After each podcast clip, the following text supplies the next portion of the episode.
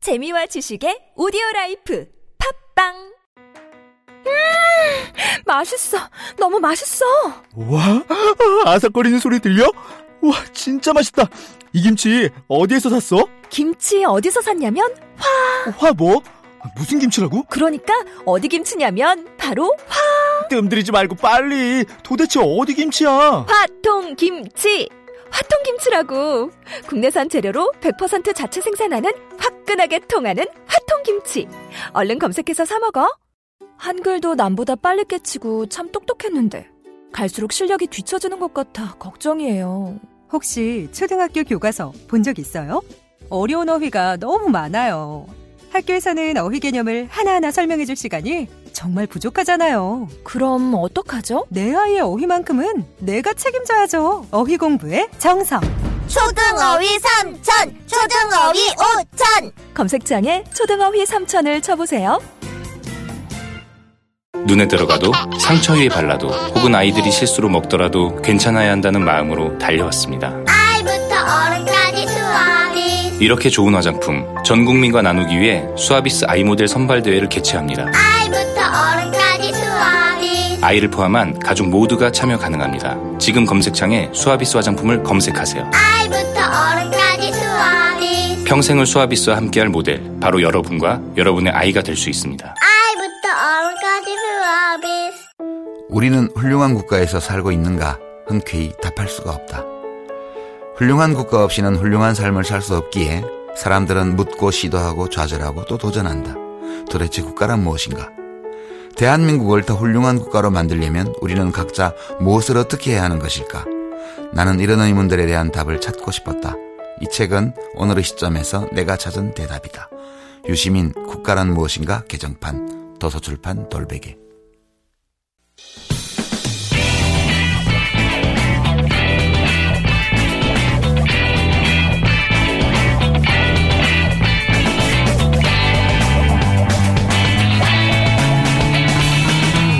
김어준의 뉴스 공장. 특검은 박근혜 대통령과 최순실 씨가 경제 공동체라고 발표했습니다. 이 두 사람의 관계를 제대로 이해하려면 시간을 한참은 거슬러 올라가야 하죠. 그리고 가족이 아니면 알 수 없는 내용도 많습니다. 해서 오늘 저희가 이분을 어렵게 모셨는데요. 조순재 녹취록으로 알려진 조순재 씨, 예, 최태민 씨의 의붓아들이죠. 장남 조용래 씨 스튜디오에 직접 나오셨습니다. 안녕하십니까? 네, 안녕하십니까. 네.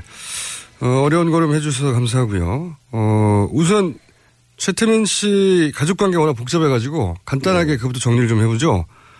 아버지 조순재 씨가 최태민 어, 씨의 의붓아들이죠. 네, 그렇습니다. 네. 여기서 의붓아들이라는 건 그 최순실 씨의 모친 임선희 씨. 네. 예, 본인에게는 할머니 되시는 거죠? 네, 예. 그렇습니다. 그런데 이제 최태민 씨와 재혼하기 전에 이전 혼인에서 낳은 아들 이렇게 되는 거죠. 예, 그렇습니다. 첫 번째 결혼하셔서 예. 어, 낳으신 첫 번째 자식이고 첫 아하. 어. 아. 들이에요 장남이시고. 네, 네. 예, 관계가 그렇습니다.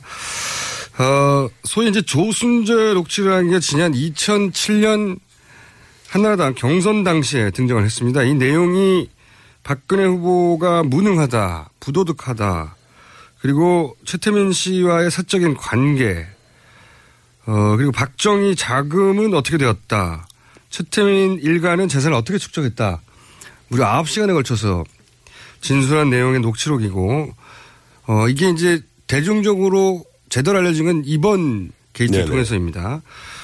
우선 그 조순재 녹취록을 작성한 조순재 씨 아버지는 박정희 대통령 그리고 최태민 씨하고 어떤 관계 속에서 일을 했나요? 거기서부터 시작해 보죠. 음, 이전에 공보부 장관이셨던 그 이원우 장관 비서관을 하셨어요.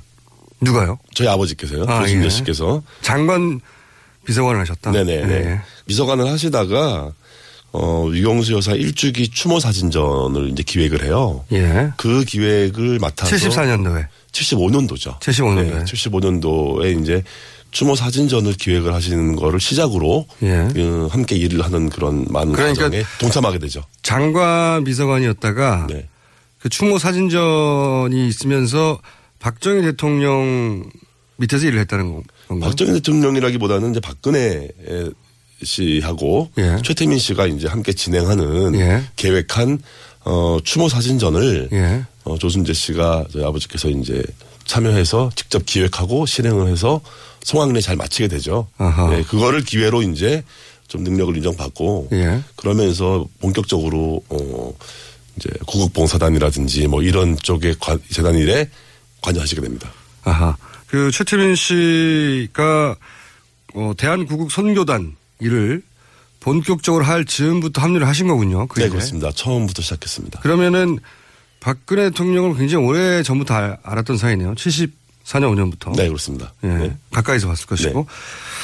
자, 어, 그렇게 맞게 돼서 이제 그 이후로 쭉 처음에 구국 선교단으로 출발하셨고 그 이후에는 어떤 일들을 박근혜 대통령이 어떤 일들을 도맡아 하셨는지 좀 설명을 해 주십시오. 어, 75년부터 이제 구국 선교단 홍보실장으로 일을 하셨고요. 홍보실장이요. 네. 그러면서 이제 많은 그 단체들이 생겨나죠. 뭐, 봉, 뭐 여러 가지 봉사단들, 새마음 봉사단부터 예, 예. 이런 많은 단체들의 일에 이제 개입을 하셔서 일을 진행하시고 네. 그러다가 이제 신문부가 들어오던 그 이제 어, 박정희 대통령이 서거하신 이후에 79년 12월 26일. 예, 12.6 사태 이후에는 이제 공백이 생겨요. 예. 그러다가 84년도부터 영남재단 아, 84년도 영남대단. 네, 예. 영남재단에 이제 전무로 내려가셔서 예. 대구에서 이제 일을 하시죠. 직책은 그러했고 실제 그 거기서 했던 일의 내용은 뭐였답니까? 재단 전체를 장악을 하고 예. 재단 전체를 실무적으로 관리하는 입장이었어요. 전체를. 네네. 당시- 영남 영남대학교와 영남재단, 뭐 영남 투자금융. 예. 그러니까 영남 투자금융은 영남대학교가 1인 주주였던 예. 어? 음, 회사였고요. 그리고 알려지기로는 영남대가 당시에 재산을 빼서 최태민 씨에게 넘겨주고 뭐 이런 일들이 있었다고 네네. 그런 고발들이 있었는데 네. 그 내용도 좀 설명해 주시죠. 아마 제가 알기로는 이제 아버지 하셨던 일이 예. 어 최태민 씨에게 예. 어 최, 최태민 씨가 원하는 일들을 예. 직접 실행을 해서 전달을 해주는 그렇게 원한 일들이라는 건 여기서 이제 뭐 자금이든, 뭐, 자금이든. 예. 뭐 인사권이든 뭐 이런 전반적인 재단 관리 업무를 어, 총괄 관리를 했었기 총괄했다는 때문에 거죠. 네. 예, 거기 자금도 들어가 있는 거죠. 네, 그렇겠죠. 네. 제가 듣기로는 아버지 최태민 씨가 가장 후회했던 일 중에 하나가 박정희 전 대통령의 그 돈을 최태민 일가에게 옮긴 것이다. 네네. 라고 이야기한 적이 있다는데 이게 내용이 어떻게 되는 겁니까? 그러니까 기본적으로 아버지는 자기가 아, 기여한 부분이 예.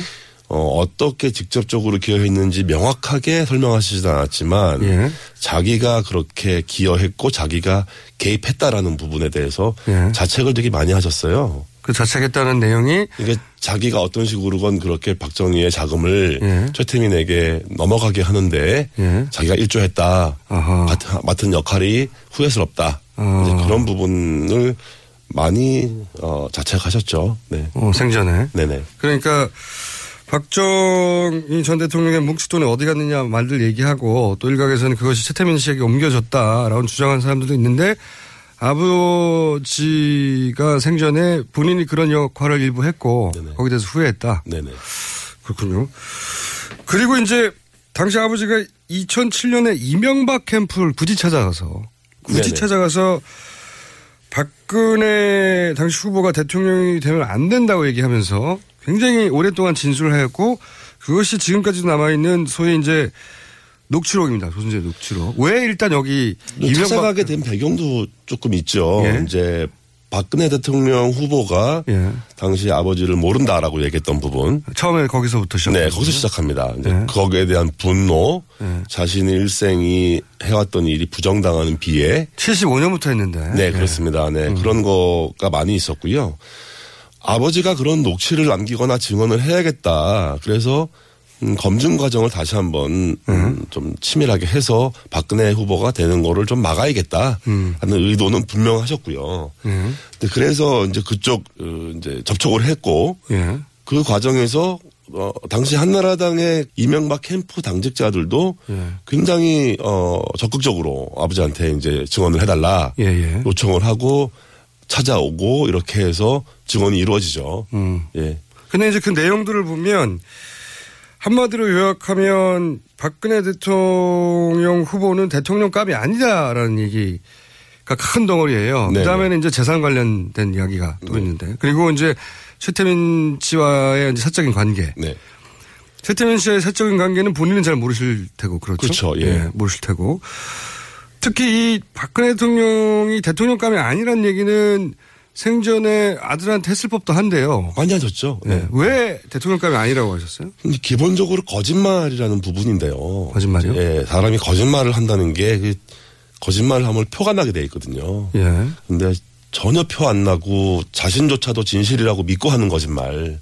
아 그렇게 표현하셨어요? 네네. 생전에? 예. 음. 그래서 그런 그 지독한 거짓말을 하는 사람이 지도자가 됐을 때, 음. 어, 불행한 나라, 비극의 나라가 될 거다. 그런 거에 대한 어, 게 있으셨고, 오랫동안 같이 일을 하면서 이제 아버지가 겪은 박근혜 씨. 네. 이사장으로 있었고 본인은 예. 네, 실무를 네. 총괄했으니까 그러니까 업무적으로 능력이 없음.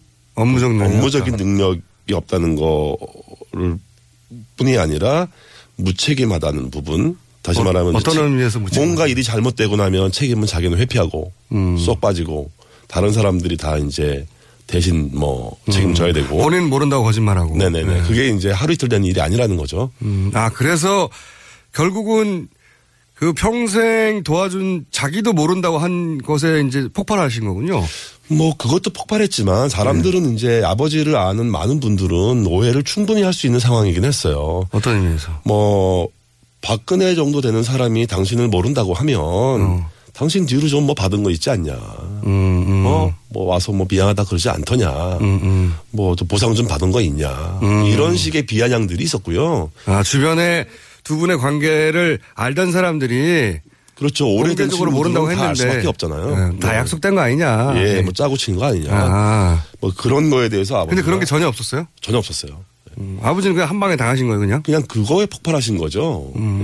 예. 자기가 결국 그렇게 남겠구나 사람들 기억에 음. 그런 거에 대해서는 못 참았던 부분이 있어요. 음, 그게 거짓말도 너무 많았고 네네. 본인이 그럼 평소에 이제 아드님한테 항상 했던 얘기고 거짓말 너무 많이 한다고 그리고 책임도 지지 않는다 무능하다 네네. 뭐 이런 얘기네요 전반적으로 예. 그러니까 그 부분들이 이제 어디에 맞닿아 있냐면 어 진정서에도 나오고 뭐 예. 표현 음, 이제 언급되는 표현이지만 국정농단이란 단어가 나와요 명시적으로 그래서 유신 시절에 최태민이 국정농단을 했던 부분을 검증해야 될 필요성을 제기하셨고 예. 그 이후에는 이제 어 최순실이 어떻게 국정농단을 할 거라는 아하. 그런 가능성도 이제 예견을 하신 거죠.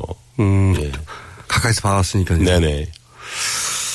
예언서에 가깝네요 이게 사실은 자 어, 오늘 특별히 모신 이유 중에 하나입니다 그러니까 현재 특검은 경제 공동체라고 이제 표현을 했어요. 결국은 이제 최순실에게 돈이 가는 것은 뇌물이 가는 것은 박근혜 대통령에게 돈이 가는 것과 마찬가지다. 네네. 사실상 어, 경제를 어, 공유해 왔다 돈을 뭐 이렇게 특검은 발표를 했습니다. 발표를 했는데 두 사람의 관계가 경제 공동체라고 하는 특검의 발표에 개인적으로 동의하십니까? 보아하신 바로는 뭐 100% 이상 동의할 수 있고요. 그래요. 네.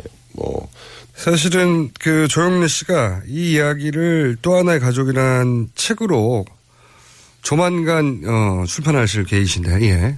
제가 이 책을 이제 출판을 하면서 책 타이틀을 예. 또 하나의 가족이라는 타이틀을 제가 어, 결정하게 됐어요. 어차피 가족이라는 게 이제 가족 공동, 공동체라는 거는 경제의 주체를 분리하기가 어렵잖아요. 그렇죠. 의미도 없고. 네. 그러니까 그, 그 정도의 공동체적인 의미가 가족적이다라는 거를 어. 음, 이제 사실은 의미를 가지고 아, 그런 의미군요. 하게 된 거예요. 네. 박근혜 대통령이 사실은 최순실 일가와 가족이었다. 그 정도 가족 관계라고 할 수 있을 정도라는 거죠. 음. 네. 그러면 좀 구체적으로 본인이 보기에 또 이것은 경제 공동체라고 할 수밖에 없다. 어릴 때는 뭐 그런 표현을 쓰지 않으셨겠지만 네네. 자연스럽게 받아들이셨겠지만 지금 되돌아서 되짚어 보자면 이러 이런 것들을 보아서 뭐 틀림없다. 그런 구체적인 사례를 좀 얘기해 주신다면요. 근데 기본적으로 박근혜 대통령께서 대통령 되기 전에 이제 사인으로 계시는 동안에 네. 어, 개인적인 경제 활동을 하신 게 없어요. 돌아보러 온 적이 없습니다. 네, 사회- 소비 생활도 하신 게 없고 직접 소비 활동을 하진 않았으니까. 그러니까 물건도 자기가 본- 직접 그러니까 사본 뭐- 적이 없다고 하니까. 뭐 박근혜 씨 집에서 이제 살림을 도와주는 가사 도우미부터 예. 운전기사, 예. 뭐, 뭐 경비원 예. 이런 사람들도 저희 어머니가 이제 뭐 특히 이 가사 도우미 같은 경우는 저희 어머니가 아는 분을 지인을 이제 보내주셨고 예. 그분들에게 들어가는 뭐 급여나 비용 예. 또 생활비 예. 하다못해 뭐 어, 장을 봐서 식재료를 구입하는 비용 예. 이런 것들을 직접 박근혜 씨가 지불하지 않았으니까요. 아, 그 돈은 어디서 나왔습니까? 뭐 임선희 할머니한테서 나와서 저희 어머니가 집행을 하고 아, 최순실 씨의 모친이자 네네. 본인에게는 할머니가 되는 네네.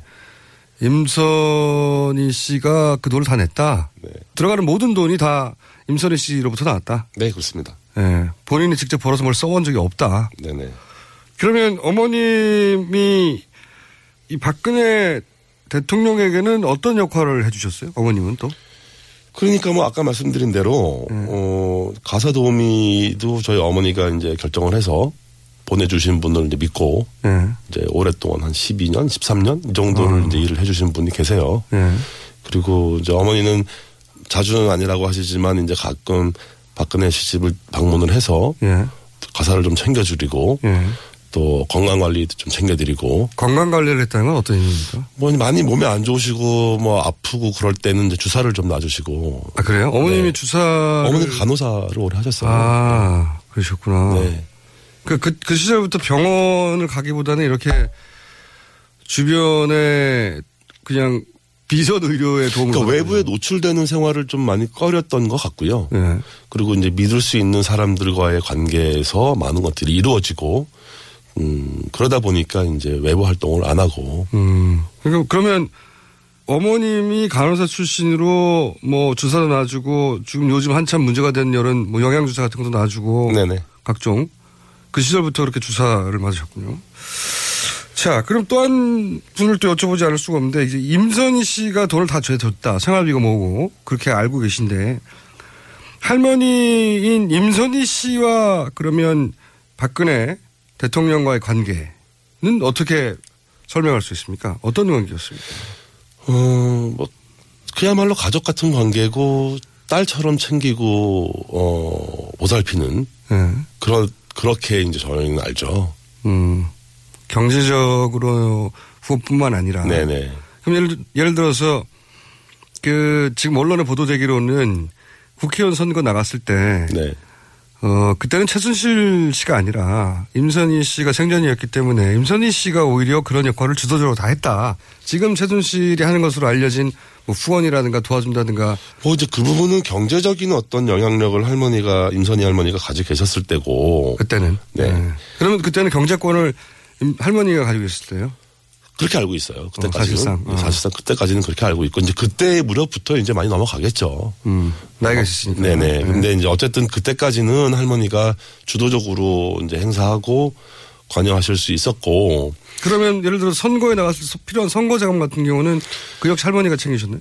그렇죠. 저희 할머니가 뭐 여행용 트렁크에 실어서 갔다. 연영 트렁크에 예, 현금을 현금을 실어 갔다. 뭐 이런 얘기를 제가 아버지한테 들었으니까. 아버지한테. 네.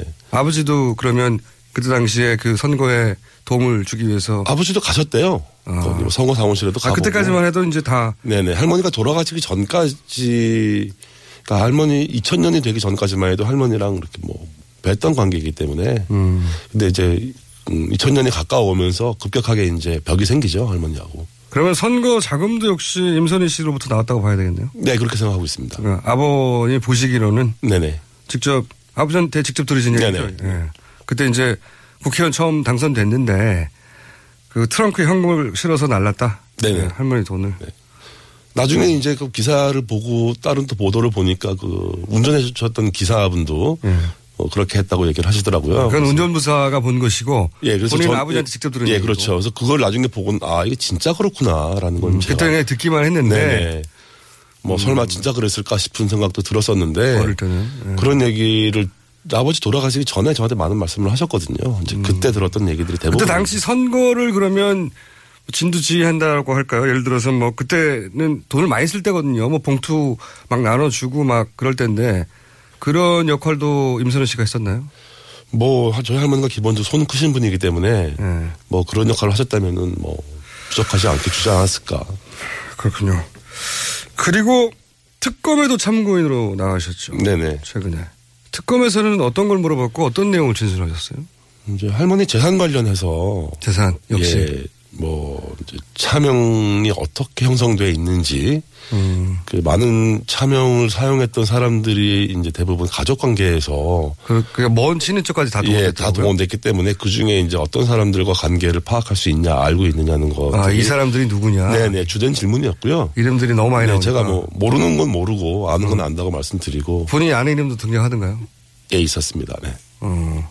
그런데 이제 그분들이 이제 차명으로 그런 재산을 관리하거나 그 사람 이름으로 되어 있었다는 거죠. 말하자면. 네네 그렇습니다. 근데 이제 본인이 많은 모르는 이름도 많이 있었고. 예예 예. 예. 그렇군요. 그 차명 관련을 확인해 주려고 하셨군요. 그러니까 할머니, 임선희 할머님 중심으로 해서 할머니의 친인척 관계, 최태민 씨도 관련 있겠지만 친가 외가의 친인척들이 쫙 있던가요? 뭐 거의 망라돼 있다고 봐도 무방할 것 같고요. 뭐 깜짝 놀란 건 저희 외조부님 이름도 나오니까 외자분님요. 예 사실은 연결고리가 없거든요. 네. 아하. 저희 외할아버지가 어 저희 친할머니의 그 차명 관련에 연결될 가능성은 없는데 네.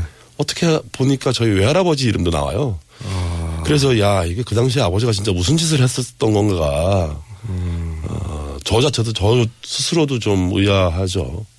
음, 그런 역할을 아버지가 하셨군요. 네네. 그리고 나서 아버지는 그런 식으로 그 박정희 전 대통령의 재산을 사실은 세탁이죠 일종 세탁을 해서 이렇게 합법적으로 차명으로 뿌려놓은 것에 대해서 후회하셨다 나중에 그러니까 그 전체 과정 어느 한 부분만 개입하셨다라고 보기는 사실 어렵고요. 네. 저 큰 맥락에서 보면 전 과정에 개입을 하셨는데 그 전체가 후회스러운 거였겠죠. 네.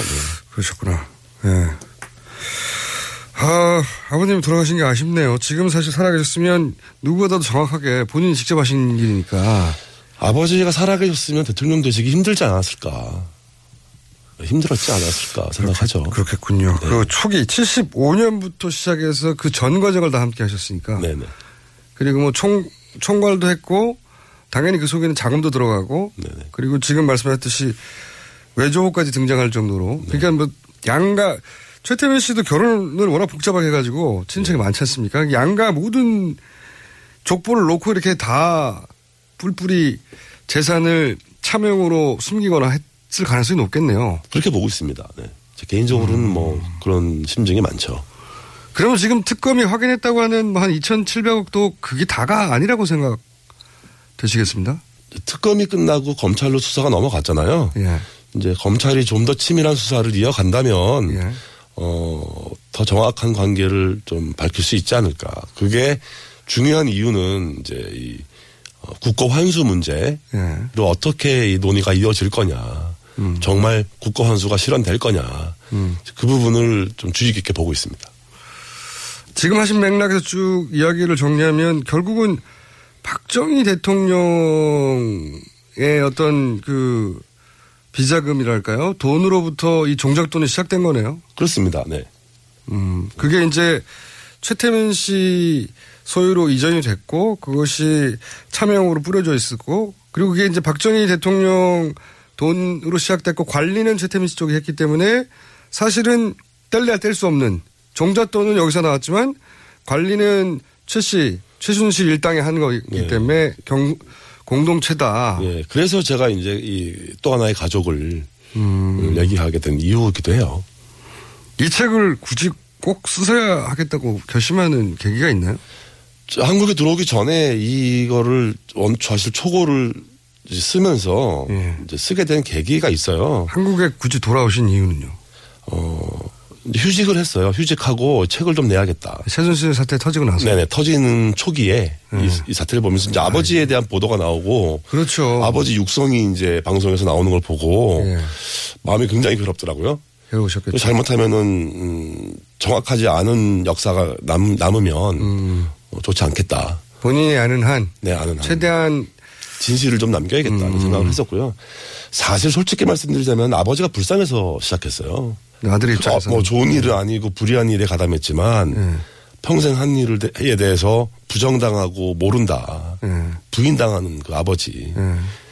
뭐 당당한 일이라도 했다면 차라리 괜찮겠지만 그런 아버지가 불쌍하고 눈물이 나더라고요. 그래서 아 이거 좀 책으로 써서 진실을 좀 남겨야겠다. 음. 그리고 그렇게 그렇게 아버지가 이제 그 생을 마감하기 직전에 절대 저 사람 대통령 되면 안 된다고 했던 사람이 결국은 됐고요. 네네. 그리고 아버지가 예견했던 그대로 국정농단이 일어났고, 아.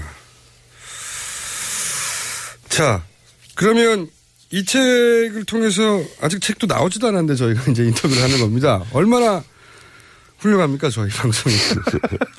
감사합니다. 예. 네. 이 책을 통해서 국민들에게 꼭 하고 싶은 이야기가 있습니다. 있습니다. 네. 어떤 겁니까? 음, 우리가 알고 있는 이 마주대한인 현실이 본질은 부정부패다. 그렇죠. 예. 오래된 부정부패라는 거죠. 이 본질을 벗어나면 어, 다른 논의로 빠지게 돼요. 이제 프레임이 바뀌는데 이게 무슨 뭐 권력 경쟁도 아니고 예. 뭐 신구 세력의 경쟁도 아니고 뭐 보수와 진보의 대결도 아니고 이건 그냥 완벽하게 100% 부정부패 얘기다. 음. 이거를 어, 뿌리 뽑는 계기가 돼야 되겠다. 그래서 이게 어, 저는 개인적으로 탄핵 반대합니다. 아, 그래요? 네. 뭐 탄핵이 된다면 적당하게 타협하고 적당하게 이제 협의해서 음. 또 이제 뭐 소위 말하는 구렁이 담 넘어가듯이 넘어가는 그런 걱정을 하신다, 오히려. 다음 세대와 이전 세대 중간에 있는 제 입장에서 본다면 탄핵으로도 부족하다고 생각하시는군요. 네, 그렇습니다. 예.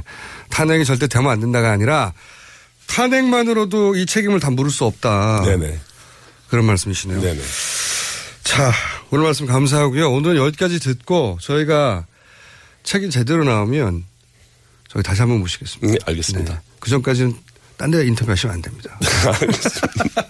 자, 어려운 자료 해주신 최태민 씨의 의부다들, 조순재 씨의 장남, 예, 이분들 이름을 다 알아야지 결국 오늘의 주인공님이 등장합니다. 장남 조영래 씨였습니다. 감사합니다. 네 감사합니다. 어, 조영래 씨 책 원고 일부를 제가 사전에 확인을 했는데 그 내용 중에 최태민 씨와 박근혜 대통령의 사적 관계에 대한 내용도 있습니다. 대단히 구체적인 장면을 조영래 씨 모친이 직접 목격한 건데요. 예. 목격한 상황에 대해서는 역겹다. 이렇게 모친이 표현하고 있는데 어떤 상황인지는 책이 출간되면 확인하실 수 있겠습니다.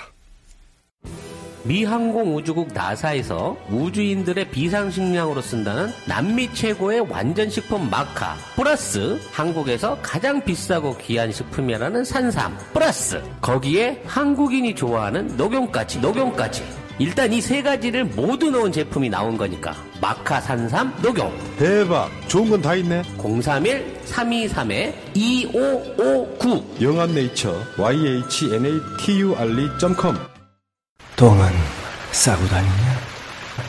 미치도록 싸고 싶다. 빅동의 추억. 미국 장사랑! 구렁이 똥 이뻤다. 장이 살아야 내 몸이 산다. 혈중 콜레스테롤 개선과 배변 활동에 도움을 주는 건강 기능 식품입니다. 빅동의 추억 미궁 장사랑 지금 검색창에 미궁 장사랑을 검색하세요. 이건 제가 싸보니까 효과가 싸보니까 써보니까 효과가 있는 것 같아요.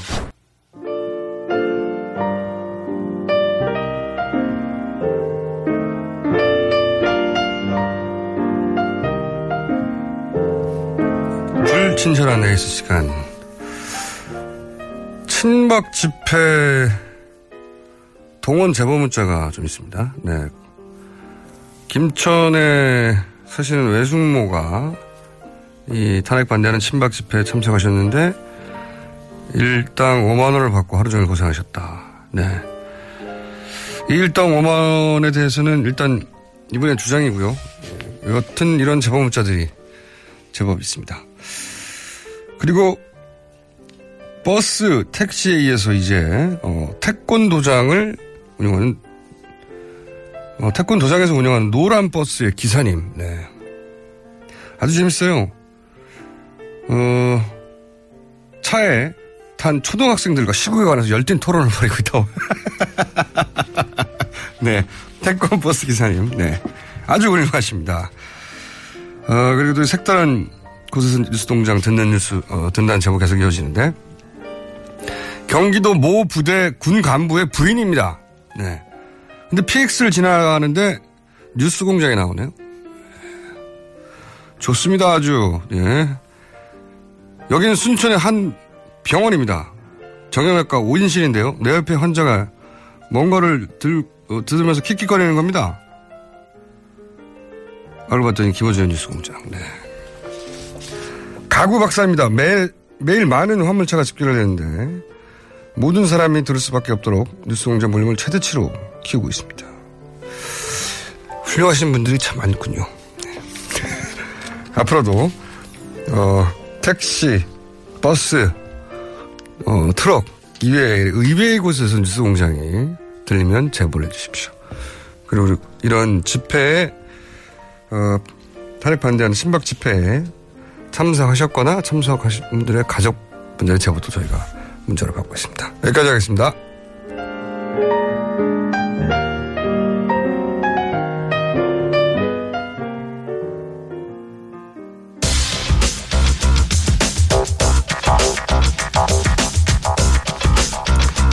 자, 팟캐스트의 과학이라는 장르를 열어제낀 당사자입니다.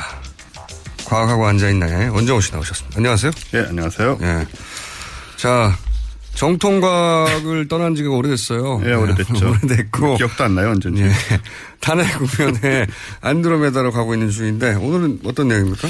예, 방금 들어보니까 저 친박 집회 뭐 동원 제보 이런 얘기 나오던데. 네. 어, 태극기 집회라고 하는데 저는 이제 태극기 오남용 집회라고 보통 얘기를 합니다. 오남용. 네. 얼마 전에 밥 먹다가 욕도 얻으셨다고. 예, 네. 근데 200만 밥 먹는데 명이- 그 지금 방금- 방금 말씀하신 네네. 거는 이제 어 박근혜 대통령 변호인단 중에 한 분, 네, 모 네. 변호사가 태극기를 몸에 두르고 네네. 식사를 하셨는데 그걸 보고 있던 한 주민이 태극기는 그런 데 쓰는 데 있는 게 아니라고. 예, 냅킨이냐, 뭐, 냅킨이냐, 앞치마냐. 뭐 태극기가 그런 거냐 막 흥분하셔가지고 네. 그런 영상이 인터넷에 서 화제입니다. 네. 뭐 얼마 전까지만 해도 집회 200만 명이 모인다고 하더니 요즘 500만 명이 모인다고 주장을 하시더라고요. 또 그렇죠. 어- 500만 명. 어제는 네. 뭐 700만 명설도 나왔다고 하는데 500만 명이면 서울시 인구 반이 나왔다는 얘기예요. 거기에. 그렇죠. 서울 시민의 절반인데 이게 이제 듣다 보니까 과연 가능한 일인지 의심이 들죠. 네, 그 공간 안에 500만이 들어갈 수 있는가. 아, 그렇습니다. 이걸 또 과학적으로 검증하는 예, 바로 그런 시간입니다. 본인이 직접 하신 건 아니죠. 아, 일단은, 어, 지난번 촛불 집회 인원, 인원 관련 연구를 발표하셨던 그 성균관대 신소재 공학부의 원병목 교수님한테 제가 의뢰를 드렸습니다. 계산을. 일단 가장 바탕이 되는 질문. 예. 500만 명이 모이기 위해서 어느 정도의 공간이 확보되어야 하느냐가 기본이겠죠. 그렇죠. 그래서 교수님이 열심히 계산을 하셔가지고 어제 제게 결과를 알려주셨어요. 네. 네, 이게 또 이 방면에 학문이 있더라고요. 아, 그래요? 네, 이 계산은 그 군중 밀도 추산 전문가인 영국 맨체스터 메트로폴리탄 대학의 아, 전문가가 있군요. 네, 군중 밀도 추산 전문가라는 직업이 있습니다.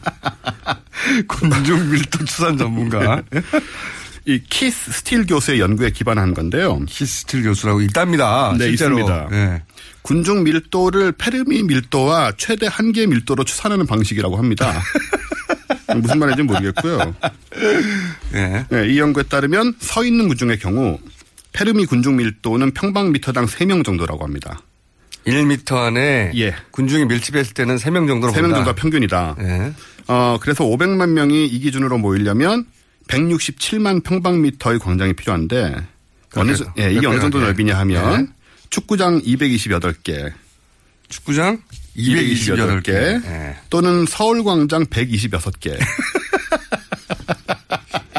서울광장 네. 126개. 예. 또는 여의도광장 67개와 맞먹는 면적입니다. 여의도광장 67개. 네. 어마어마한 공간이 필요하네요. 어마어마한 공간이 필요하죠. 네. 사실 1 사람만 서 있다고 쳤어요. 네, 사람만 서 있다고 치는 거죠. 근데 1평방미터라는 게 1평이 아닙니다, 이게. 그렇죠. 예, 1m, 1m 공간이니까. 사람이 이게 바짝 붙어 있는 정도예요. 상당히 바짝 붙어 있는 경우인데, 어, 이 키스틸 교수의 그 최대 한계 밀도는 평방미터당 5명이래요. 예, 꼼짝도 못하고 서 있는 그 콩나물 시루 같은 상황이죠. 콩나물 시료가 되면 다섯 명까지 들어갈 수 있다. 그렇습니다. 예, 물리적으로 불가능한 건 아니니까 이게. 그렇죠, 그렇죠. 어, 이 경우에는 조금 작은 공간이면 됩니다. 어, 100만 평방미터면 충분하고요. 100만 평방미터. 축구장 137개. 137개. 어, 서울광장 76개. 서울광장이 76개가 필요하다. 여의도광장 40개. 서울광장 우리가 하나밖에 없는데 76개가 필요하다. 네. 예, 그렇습니다. 어, 그래서 원병목 교수님은 이제 500만 명이 모이는 집회가 그 지역에서 불가능하다고 정리를 해주고 아, 계십니다. 그건 너무 당연하네요. 네. 서울광장 하나밖에 없는데 76개가 이어붙여서 빡빡하게 그러니까 이거는 1m 안에 가로세로 1m 안에 다섯 명이 서 있다는 거거든요. 네, 거의 다섯- 만원 버스에 가까운 상태죠. 그렇죠. 네. 꼼짝도 못하는 그런 상황이어도 서울광장이 76, 76개가 이어붙여져 있어야 되는 거니까 이게 그 공식이 존재한다는 거고 네. 공식이 존재하는 거죠. 네. 테르미 군중 밀도라고 하는 것입니다. 네. 군중밀도 추산 전문가 키스틸이요? 키스 스틸 교수요. 네. 이거 이제 외워두시면 좋겠네요. 영국의 키스틸 교수가 그 군중 밀도 추산 전문가로서 공식이 있는데 네. 뭐 검색하면 아마 이 공식이라는 게 나오실 겁니다. 500만이 있으려면은 서울 광장이 126개가 필요해. 네. 예, 조금이라도 숨쉴 공간이 있으려면 126개. 근데 이제 서울광장? 영상 같은 거 보면 뭐 팔 벌려 가지고 쓰신다 이런 얘기도 있는데 예, 이게 불가사의한 상황이죠. 좌우로 정렬하고 서- 서세요. 네, 초반에. 그러니까요. 예. 근데 아무래도 이게 신중해야 할 되게 중요한 사안 아니겠습니까? 정치적으로 네. 예민하고 그래서 혹시나 또 가능한 일이 아닌가 제가 또 여러 각도로 고찰을 해봤습니다. 음, 그러니까 단순히 우리가 외국 전문가의 말만 믿지 말고 그렇죠. 네, 검증을 해보자. 네, 또 교수님 같은 경우는 또 이제 학, 학문적인 또 부담도 있고 하니까 이런 영국 전문가의 공식을 준용하여 네, 국내 신소재 공학 교수님께서 그렇습니다. 계산을 하였고 네. 네, 그런 걸 다시 또 원종우 씨가 또 재검토를 예, 주변의 상황들을 이제 고려해서 일단 화장실 문제를 한번 생각해 보겠습니다. 화장실이요. 예. 500만 명이 다 화장실에 가지 않는다고 가정하겠습니다. 예. 근데 제가 촛불 집회 갔던 경험으로 보면 두 명에 한 번 정도는 결국 가게 되더라고요. 그렇죠. 한 두, 한두 시간 정도 있으면 네, 가죠. 몇 시간씩 예. 있으니까요. 그럼 250만 명이 화장실 가야 됩니다. 어, 그래서 제가 이 그간 이 태극기 원화명 집회가 중심지로 삼았던 서울광장 주변하고 이런데 제 화장실을 다 검소, 검토를 했습니다. 예. 화장실 지도를 다 갖고 왔는데요. 아, 여기 이렇게 보시고요, 한번. 예. 자, 개방 화장실. 아, 지금 네. 집회가 했을 때 서울시에서 이제 화장실을 개방하라고. 그렇습니다. 왜냐면은 이런 문제가 크게 발생하니까 개방하라고 요구를 했어요. 네. 그래서 보통 왜 이제 건물에서 화장실 못 쓰게 하는 경우가 많은데. 많죠. 어, 이곳들은 개방된 곳이고 그 개방된 목록이 있어요. 목록이 있습니다. 그 목록을 서울시에서 공개를 했거든요. 여기 여기 되니까 네네네. 사용하시라고. 네. 그게 50곳입니다. 50곳. 예. 네, 사실 여기가 다 합치면요. 서울광장과 시청역 주변에 9개, 서울광장과 을지로 입구 쪽에 12개, 그리고 좀 북쪽으로 올라와서 세종대 사거리까지 하면 16개 더 있습니다. 예. 요것만 합치면 이제 이, 어, 태극기 오남용 집회의 주- 이 근거지 주변에, 어, 서- 뭐죠. 지금 37개 정도가 존재를 하는데요. 아, 그 아래쪽으로는. 네네. 네. 그다음에 위에 선심 써가지고 위에 이제 광화문 메인 광장 여기는 이제 그분들 나와버리가 아닙니다만은 광화문 메인 광장에 이제 13개 일본 말이죠. 네, 예. 아, 구역. 네. 예. 구역입니다. 네, 죄송합니다. 그다음에 종로 이가 사거리하고 안국역 45개 또 광장 좌측 쪽에서 총 128개까지 우리가 찾을 수가 있습니다. 총 128개. 네. 그렇지만 화장실이 128개면 곱하기 2나 3을 해야 되잖아요. 그렇죠. 거기 사로가 있잖아요. 사로. 1사로, 2사로, 3사로. 아, 제가 그래서 변기를 10개라고 가정을 했습니다. 10개까지 안 되지만 상당히 10개라고 많이. 예. 그래서 이걸 계산했을 때 250만 명이 화장실을 쓰려면 한 네. 변기당 1953명이 사용해야 된다. 라는 결론이 나옵니다. 10개로 쳐도. 예, 변기 한 개, 1953명. 아니, 이게 오래 참으실 수도 있고요. 네, 그렇긴 하지만 뭐 오백- 한 5만 명 모이는 야구장 화장실도 경기 끝나면 난리가 나잖아요. 그렇긴 해요. 근데 변기 하나당 1953명을 소화, 소화해야 되는 이 아비 교환이라는 것은 상상하기도 어려운 좀 참상이라고 볼 수 있죠.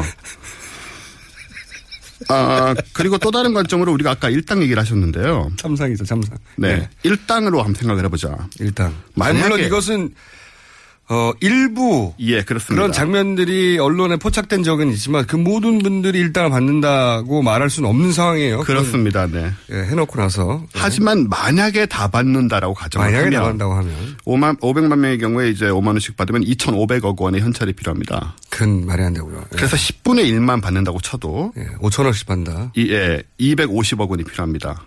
큰 돈이에요. 큰 돈이죠. 만약에 이게 그분들 어. 말씀대로 500만 명이 모인 게 사실이라면 이 막대한 자금 출처를 또 설명을 하셔야 되는 거고요. 근데 저는 네. 적어도 버스는 동원되는 게 확실하거든요. 네네. 어쨌든 지방에서 오시려면은 그렇죠.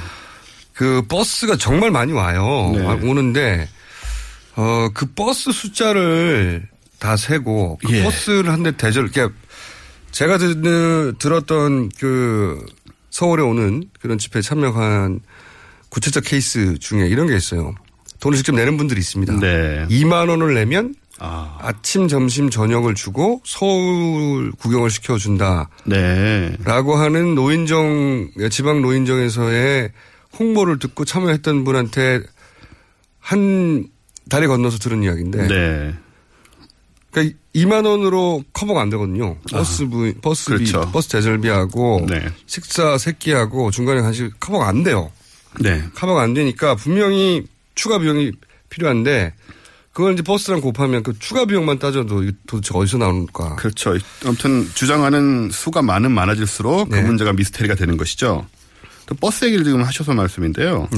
만약에 버스로 이 인원이 다 모인다고 가정을 했을 때는 어 50인승 버스 10만 대가 필요하지 않습니까? 10만 대는 네. 아니고, 예. 그런데 서울 시내 모든 버스를 다 합쳐도 네. 13,155대입니다.